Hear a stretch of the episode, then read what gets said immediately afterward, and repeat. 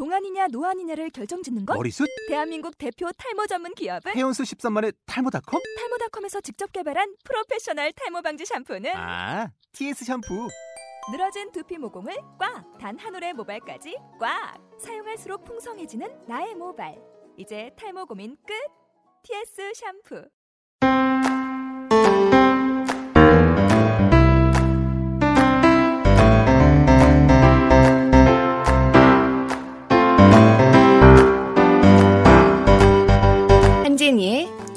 톡톡톡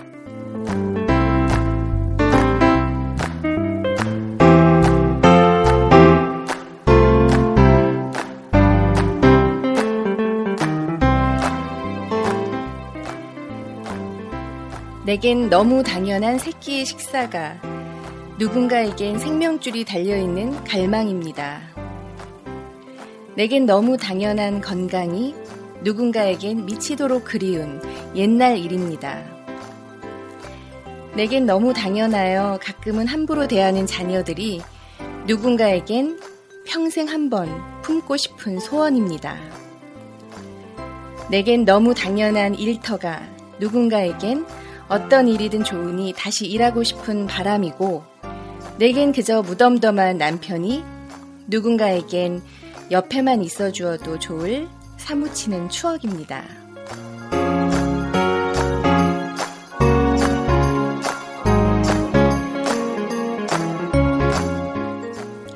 그렇게 내겐 너무 당연하여 감사하지 못하는 모든 일들이 그 누군가에겐 넘치는 감사일 수 있습니다. 따지고 보면 우리는 너무 많은 것을 가졌습니다. 원하기는 그것이 당연히 내 것인 양 오해하지 않기를. 잠시 내게 맡겨진 것에 감사하고 더 이상 욕심내지 않기를. 그래서 누군가에게 부러움의 대상이기보다는 함께 가는 친구이기를 간절히 소망합니다.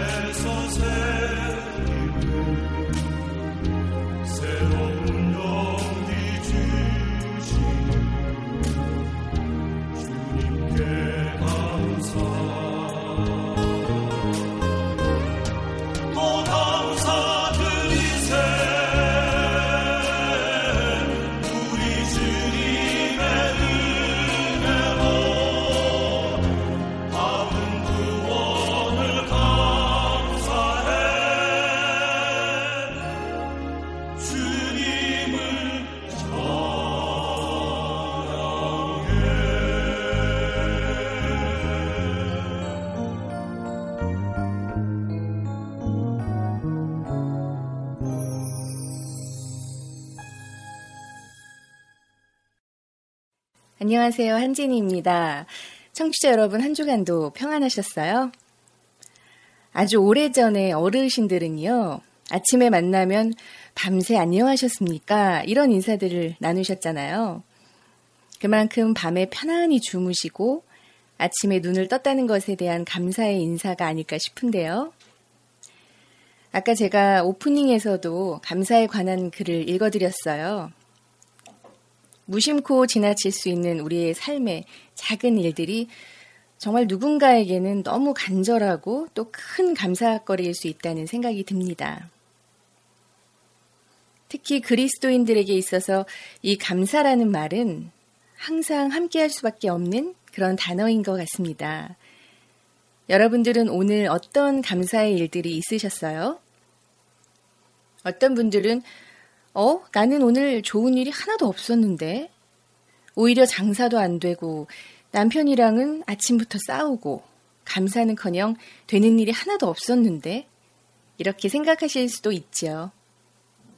그런데요, 혹시 힘들지만 사업을 하고 계시다는 자체는 하루하루 일자리를 찾아 헤매는 많은 분들이 보기에는 너무나 행복한 것일 수도 있겠죠. 아주 오래전에 미국의 한 신문사가 현대사회를 통렬하게 비판한 후에요. 현대인 중에는 행복한 사람이 거의 없을 것이라고 지적을 했습니다. 그리고 정말 행복한 사람이 있다면 연락을 해달라고 부탁을 했어요. 그런데 결과가 어떠했을까요? 신문사의 예상을 뒤엎고 수없이 많은 전화가 걸려왔습니다. 하루 일을 무사히 잘 끝낸 행복, 예쁜 꽃들을 보는 행복, 아침에 새소리를 들으며 눈을 뜨는 행복. 엄청난 양의 행복의 사례들은 대부분 평범한 일상에서 느끼는 작고 소박한 것들이었다고 합니다. 이렇게 보면 행복이라는 것과 감사라는 것은요, 아주 특별하고 대단한 것만은 아닌 것 같아요. 그리고 당연한 것도 우연한 것도 아닌 오직 하나님의 은혜이겠죠. 그렇기 때문에 우리는 항상 평안할 수 있는 것 같습니다. 요한복음 14장 27절의 말씀이 떠오르네요. 평안을 너희에게 끼치노니 곧 나의 평안을 너희에게 주노라. 내가 너희에게 주는 것은 세상이 주는 것 같지 아니하리라. 너희는 마음에 근심도 말고 두려워하지도 말라.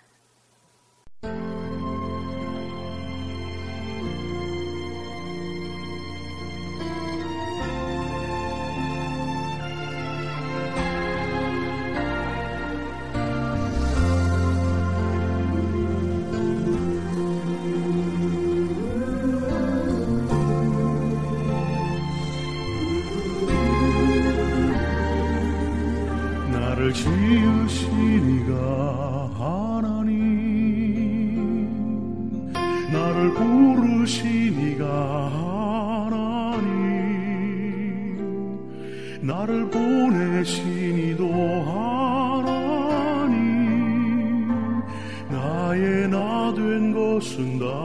하나님 은혜라. 나의 달려갈 길 다가도록. 나의 마지막 호흡 다하도록. 나로 그 십자가 함께 하시니 나의 나 된 것은 다 하나님 은혜라. 力量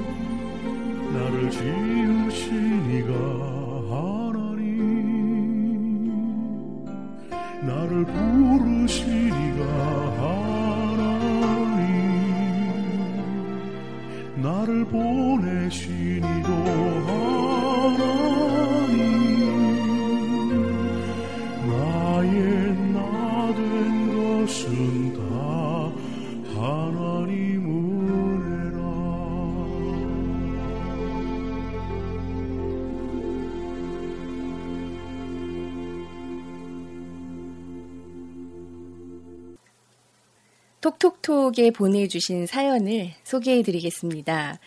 그런데요, 점점 많은 분들이 너무 감사하게도 관심을 가져주셔서 저한테 직접 편지를 건네주시는 분들도 계세요. 그런가 하면은, 아, 편지를 보내고는 싶은데 글재주가 없다면서 또 속상해 하시는 분들도 봤습니다. 그러나 염려하지 않으셔도 되는 것이요. 매끄럽게 써진 문장이 아니더라도 제가 아주 매끄럽게 읽어드릴 테니까 편하게 써서 보내주시면 됩니다. 어, 오늘은 베이사이드에 사시는 수자님의 사연입니다. 안녕하세요. 저는 항상 기독교 방송을 즐겨 듣는 애청자입니다. 뉴욕 기독교 방송은 언제 어디서나 편하게 스마트폰으로도 들을 수가 있어서 외부에서 일을 하는 저에게는 너무나 고마운 방송이에요. 저는 이제 결혼 20년 차에 들어서는 두 아이의 엄마입니다.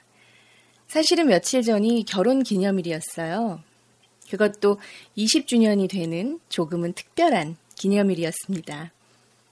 남편과 제가 맞벌이를 하면서 빠듯하게 살아가는 형편이라서 사실 그동안 기념일이라고 제대로 챙기지도 못하고 살았지만 이번만큼은 은근히 기대를 했었습니다. 남들처럼 여행은 못 가도 근사한 곳에서 외식 정도는 할 수 있겠지. 뭐 이 정도의 소원은 그렇게 무리한 게 아니라고 생각했죠. 제 남편은 속마음은 따뜻하고 한결같지만 겉으로 표현을 잘 못하는 조금은 무심한 성격이에요. 결혼 기념일 아침, 남편이 먼저 무슨 말을 해주기를 바랬지만 결국 평소와 다름없이 출근하는 남편의 뒷모습을 보면서 저는 너무나 서운했습니다. 나중에 놀래키려고 일부러 모른 척 하나? 그것이 아니라는 걸 뻔히 알면서도 저는 이런 생각을 하면서 하루를 보냈죠. 퇴근할 무렵 남편에게서 전화가 걸려왔습니다. 그럼 그렇지. 여보, 나 오늘 좀 늦어. 일이 생겨서 말이야. 저녁 먼저 먹어야겠네. 정말 너무합니다. 그제서야 남편에게 오늘이 무슨 날인 줄은 아니하며 다그쳤죠. 남편은 약간 당황하면서 마치 알고 있었다는 뻔한 거짓말을 하더라고요. 어떻게 이럴 수가 있냐는 제게 남편은 내일 저녁에 맛있는 밥을 사주겠다며 저를 달랬습니다. 교회 식구들은 엄청 잘 챙기는 남편. 제게만 너무 무심한 건 아닌가요? 네. 어, 수잔님께서 보내주신 사연 소개해드렸는데요. 참으로 그 많은 분들이, 많은 분들이 공감하실 것 같은 그런 글입니다. 살다 보면 가장 가까운 배우자에게 가장 무심할 때가 있는 것 같아요. 제일 믿어서 그런 건지 모르겠지만 어떻게 보면 가장 잘 해줘야 되는 대상인데 말이에요. 제가 남편분을 대변하는 건 아니지만요. 앞으로 결혼 기념일이 되면 수자님께서 주도적으로 챙기시면 어떨까 싶은데요. 어느 한쪽에 기대하기보다는 어차피 챙겨주지 않으면 서운하잖아요. 그러니까 차라리 내가 스스로 챙기는 거죠. 선물도 안 사주면 내가 갖고 싶은 거를 그냥 사고요. 그래도 남편께서 이 세상에서 가장 사랑하는 분이 누구냐고 물으시면 아마 우리 수자님이시다라고 대답을 하실 것 같아요. 앞으로 더욱 사랑하시고 또 가정이 화목하시기를 바라겠습니다. 사연 보내주셔서 감사하고요. 예수.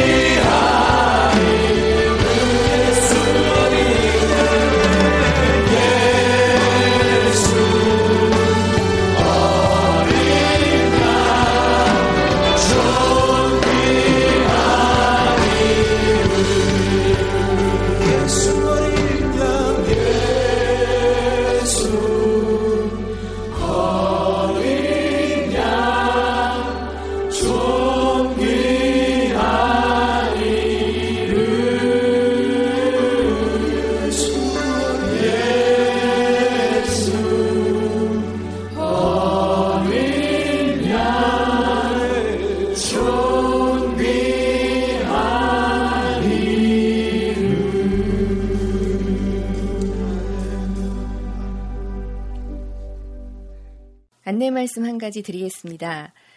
자신의 욕망과 평생을 싸웠던 예수님의 제자 오칸흠, 한국 기독교계에 큰 메아리를 남긴 고 오카눔 목사의 일대기를 다룬 다큐멘터리 영화 제자 오카눔이 뉴욕과 뉴저지에서 상영됩니다. 2014년 기독교 다큐멘터리 영화 1위의 기록을 깬 영화 제자 오카눔은 평신도를 깨우는 제자 훈련을 도입하고 한국 교회의 갱신과 일치를 위해 바친 오카눔 목사의 일생을 기록했습니다. 제자 오카눔은 한국 교회의 미래를 걱정했던 옥 목사가 교계를 향한 경고의 메시지를 담고 있습니다. 영화를 제작한 김상철 감독은 대한예수교 장로회 소속 목회자이자 기독교 영상 제작사 파이오니아 21 연구소의 대표로서 다큐 잊혀진 가방, 중독 등 다수의 영화를 제작했습니다. 뉴저지에서는 2월 14일 토요일 오후 7시 30분 한소만 교회에서 뉴욕은 2월 15일 주일 오후 7시 퀸즈 한인교회에서 상영합니다. 많은 성도님들의 관심을 부탁드립니다. 네, 이제 2월도 중순을 향해 가고 있어요. 새해 인사를 드린 게 엊그제 같은데 말이에요. 행복한 저녁 되시고요. 저는 다음 주에 다시 찾아오겠습니다. 지금까지 진행의 한재인이었습니다. 여러분, 고맙습니다.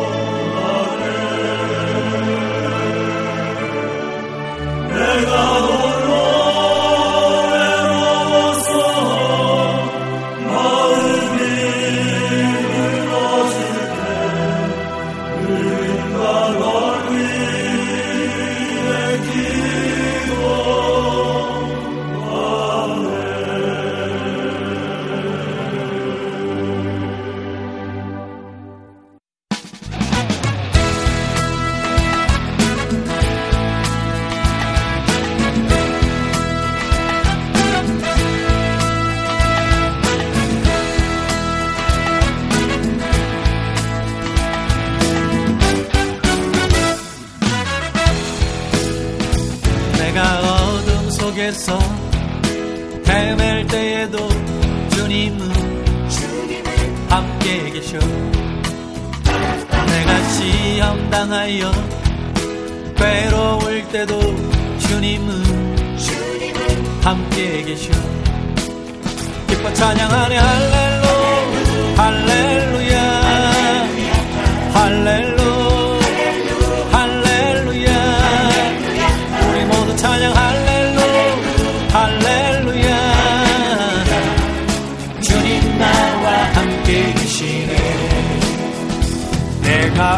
은밀한 곳에서 기도할 때도 주님은 함께 계셔. 내가 아무도 모르게 선한 일 할 때도 주님은 함께 계셔. 기뻐 찬양하네. 할렐루 할렐루야 할렐루 할렐루야 우리 모두 찬양 할렐루 할렐루야. 주님 나와 함께 계시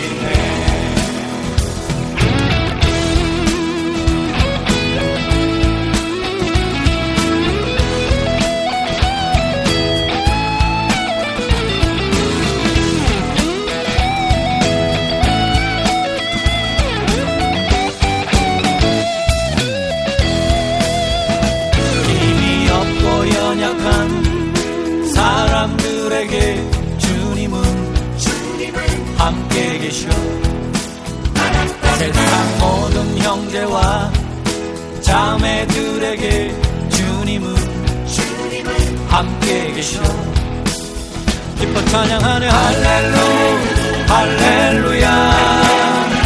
할렐루